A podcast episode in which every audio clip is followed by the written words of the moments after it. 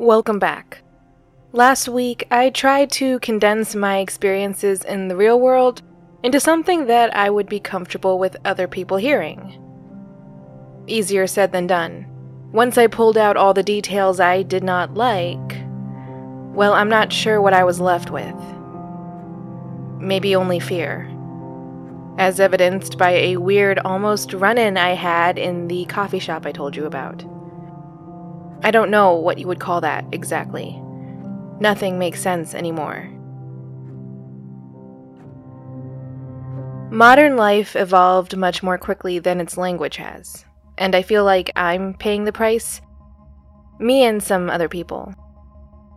We all go through these experiences that don't have easy words or descriptions, and it makes it hard for other people to understand what we're feeling, and I, in particular, am left scrambling. Because podcasting, or I guess being able to consider yourself a podcaster, is one of these things. It's an inexplicable existence. It doesn't fit easily into the categories of the past, but that's all we have to look towards. Previously, the barrier of entry to all forms of media meant not necessarily that you were good, because, let's be real here, nepotism is definitely a thing among other things. But that you knew a lot of who you were prior to that initiation was stripped away or going to be stripped away as you crossed that threshold. It was a practical thing, and maybe it was meant to only be temporary, as you created and more effectively marketed this service you were able to provide, a utility wrapped up in your physical person. You had to become your own caricature or mascot. But all the same, people loved and were cheering for who they thought you were, as if it were actually you, regardless of the reality of who you were. Your face was on the body of what could maybe be considered a very different person. And because of that, because of this illusion of familiarity, your existence, you, the person you actually are, became a consumable commodity, almost as collateral damage. I mean, a lot is lost in the course of that. Privacy, principally, but other things as well. And I wonder sometimes if anyone ever bothers to explain the details when a transformation like that happens. It doesn't seem all that likely, if I am to be completely honest. But there has to be some sense in which you knew it was happening. You knew that when you started to create, people were going to get pieces of yourself, and all that you are in exchange for the fame you got. And all around you, you see the skeletal remains of those who got swallowed up in this fashion. But you made peace with it. You knew it could happen, and you came to accept the price because of all that came with it. You chose this. Even if you chose wrong, you chose this. You weren't stripped of that power. You simply misused it. And that's not an uncommon tale. Power, authority, whether it be over ourselves or other people, these are things that get abused all the time. We hate it, but it does happen. I don't know if this power, sense of agency thing is still here with podcasting. I don't think I could say that this sort of thing happens on any new media platform. It's not a choice. It's not a cost-benefit analysis. I mean, maybe it is on YouTube, considering the commercialization of that platform, and the many attempts of those who run it to recreate that which brought in quite a bit of advertising and the related wealth. But podcasting isn't and may never be like that. There's no fame or fortune to be found, and if there is, it's so negligible and rare that I think it should still be considered nothing, rounding and all that. To a great extent, we're just a bunch of people who wanted to tell stories, or we wanted to hear a certain kind of story that wasn't being made, so we just did it ourselves. But when media consumption is always coupled with that traditional sense of ownership over that which gave you the thing that you love, well, I guess we're kind of stuck, aren't we? I'm not, I'm not as freaked out by the coffee shop thing as it might look like, I promise. I just have other stuff to deal with. It could have been that, but best case scenario, it's the podcasting thing, which is still not great, but my bar is just way too low. I don't know if I should go back to that coffee shop. If I should see for myself if if anyone I knew was there, or if it was just a case of being recognized, I guess. I keep thinking I should go. I know how to get there, and sometimes the only way out is through.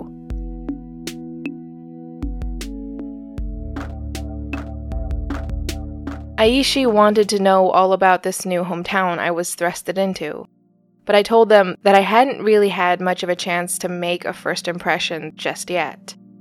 We had just arrived the night before, and then I got fed up with the domestic life and fled to the library where, well, where everything might be happening all at once. Knowledge is knowledge, no matter where it is housed. We all need it or could use it from time to time, but the presence of it has never been that much of an equalizer. We just make do. I asked Aishi if there was anything new on the forum, but I called it, or I said it like, is there anything new with our friends? Aishi's response was about as instant as you could expect it to be given the internet at the time. No, they said.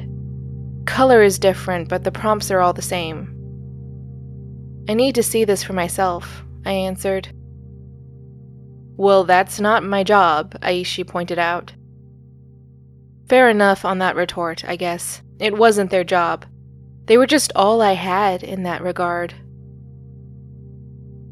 Hopefully soon, I replied. Maybe tomorrow. But it wasn't tomorrow. I don't think I should have left home that day. My aunt wasn't happy with me for doing so. My parents hadn't cared before, but then people came by looking for me. People are always looking for me, and the act of searching for me gives me plenty of reasons to not be found by anyone.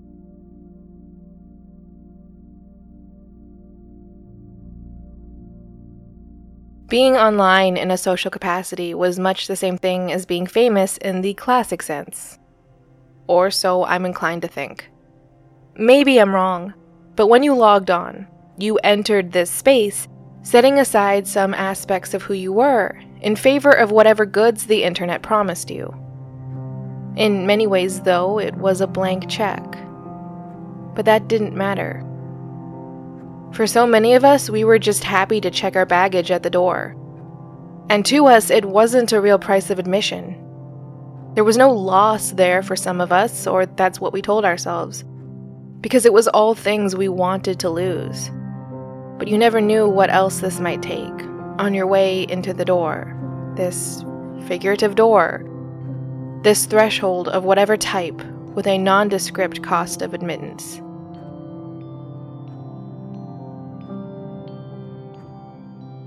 Three days passed before I was able to get onto the forum. It was in the darkness of a new bedroom without a functioning lamp. I had a lamp once upon a time, but I did not any longer. Or I did not that night. I would have a nice one in a couple days. My dad special ordered it for me. That's the only problem, though. It takes a few days between the ordering and it getting here. Even if he ordered it right after it happened, right after the first lamp broke, which he did. He did try to make things right when he could. I just... No, stop. It doesn't matter. I needed the forum more than I needed the Funhouse Hallway, and at the time that surprised me, but in hindsight it makes sense. We all have this need for a sense of companionship, a battery, you could almost call it, that charges for each of us in different ways. I didn't have too many power sources for charging it, but regardless, there was this deep-seated need for other people not just to coexist in a space with me, but to meaningfully be there beside me, to be connected to me, even if consoling me was not possible, nor a thing I could necessarily seek out. At first, Aishi was not online. But then they logged on, and I felt a sense of relief. Not fully. It didn't help, of course, that we had been experiencing some turnover on the forum for a while. It comes and goes in waves. Disinterest in something that never offers anything in the vein of clarity is inevitable. But sometimes you could be persuaded to hold on for the sake of other members of the forum. By many standards, they were your friends, and this was the only context in which you could meet with them. Given the nature of the Funhouse Hallway, it was hard to build the sense of camaraderie necessary to take the all-important step of sharing personal information. So you stuck around for them, in this place where you felt safe and not threatened, but still connected. One day, the people you cared about were gone, and then you were gone, too. The forum was left with the void. Even after new visitors and new members trickled in, you were still gone, and that, that hurt me way more than it should have. I did cry when the wizard left. I should not have done that, but admittedly I did. I missed him, and all the reports of his stupid band that may or may not have actually been any good. People don't have to be perfect. They just have to be there, and then they aren't. Then they aren't. Aishi was online, though, and I felt better. I felt better about everything when I could tell that Aishi was a few keystrokes away. That we could talk. That they would listen. Of course, the rest of the forum was quieter than it had been. The excitement of the color change had washed back out to sea, and my absence was longer than I had told them it would be. And given that I had potentially maybe kind of started this whole thing, my absence did not bode well at all. It took them all of twelve hours to realize that the game was not different beyond the color change. And then no one knew what to do.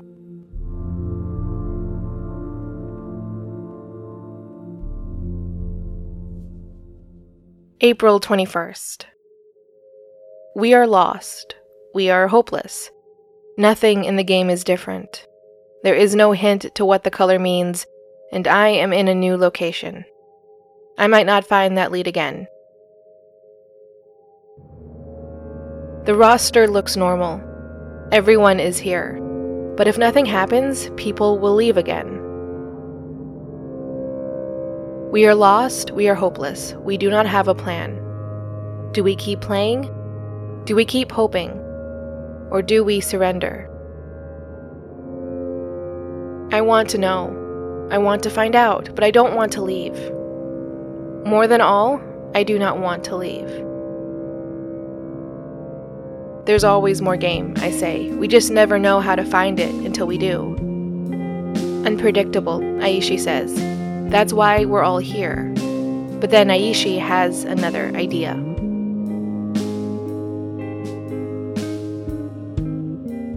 To explain in a way that's better than what my diary has, Aishi took the black background of level one to mean a darkness, or nighttime. And the yellow of level two would have meant daylight. Like how little kids always draw the sun to be this big yellow circle in the sky, that's the cultural symbol we have all inherited to mean sun, and we all find it acceptable enough to not challenge it. But that left one matter, didn't it? Or maybe that's me being a bit narcissistic, but I had to play the game. If I changed it once before, then maybe I could change it now. Or I could find something new. Maybe the problem was that it was waiting for me. And I hadn't been playing.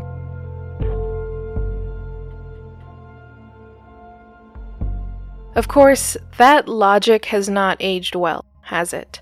Because computers are tracked. Online identities are determined and matched by I P address, which are in part determined by location. So when I moved, my I P would have changed. Or maybe that logic aged just fine because whoever made the Funhouse Hallway was better at tracking people than we are inclined to think. Or I am inclined to think. But I don't know. I don't know if I'm dumb for trying or dumb for second-guessing. Either way, this is not a great look for me, but maybe a fitting one.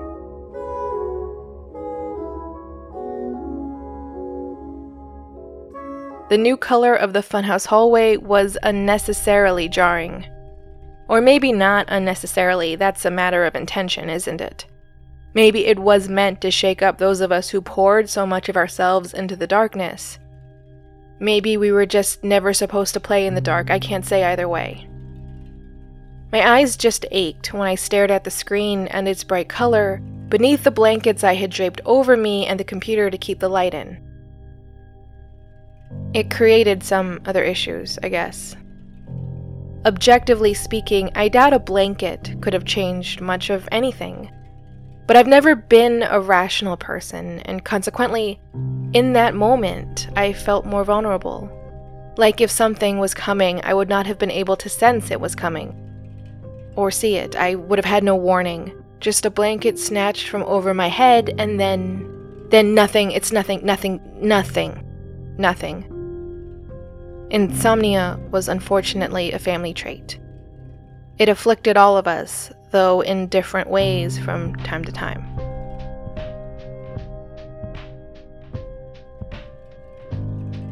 I started the game up, and I went through the routine that I knew all too well. Forward, your eyes are greatly uneven. But then... Then I had a change of heart, and I wish I could explain this logic to you, but I don't know. I just knew I couldn't do what I had always done. Right, the room is quiet. Left, you are sitting in the corner. You cannot move. You should not move. So I did not click anything.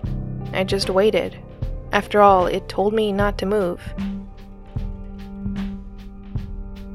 I don't think anyone had thought about that before. Okay, I'm sorry, that's not the whole truth. The truth is that I thought I heard something in the hallway outside. An exhale. My aunt's distinct exhale. And I was panicked. I was scared. I could do nothing but sit there and hold my breath as I waited for this potential reckoning. I was just waiting for her to come in. And then I just... I don't know, I had to stop. And when I turned back, the screen had changed. You hear the screaming. You should not move. So I didn't. I kept still. I did not even touch my mouse. Minutes ticked by, and there was still no change. I could not bring myself to time it, though I probably should have. I did not know if that mattered. But there was clearly more to this game than meets the eye.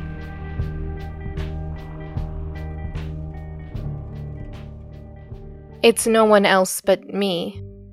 This paranoia, this sound aversion, it's me, it's always me. I carry hurts and scars and fears that resist clear descriptions, and I cannot tell someone how to break into a lock that I cannot describe.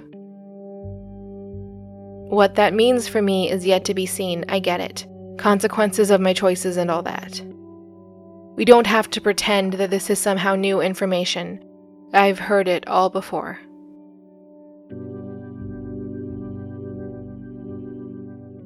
In the forum, everyone had confirmed that they never bothered to pause at any screen.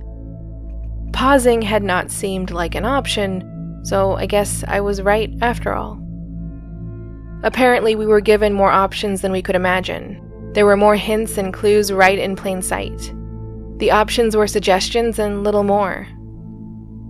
We really did have to dive back into the game and shift the rules we had always known.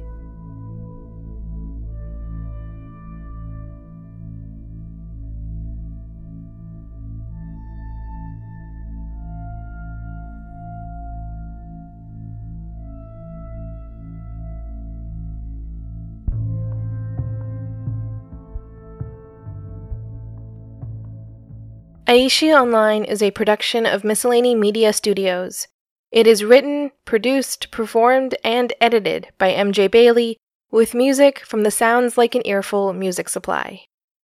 If you like the show, please leave a review, tell a friend, or donate to the show's Ko-fi account.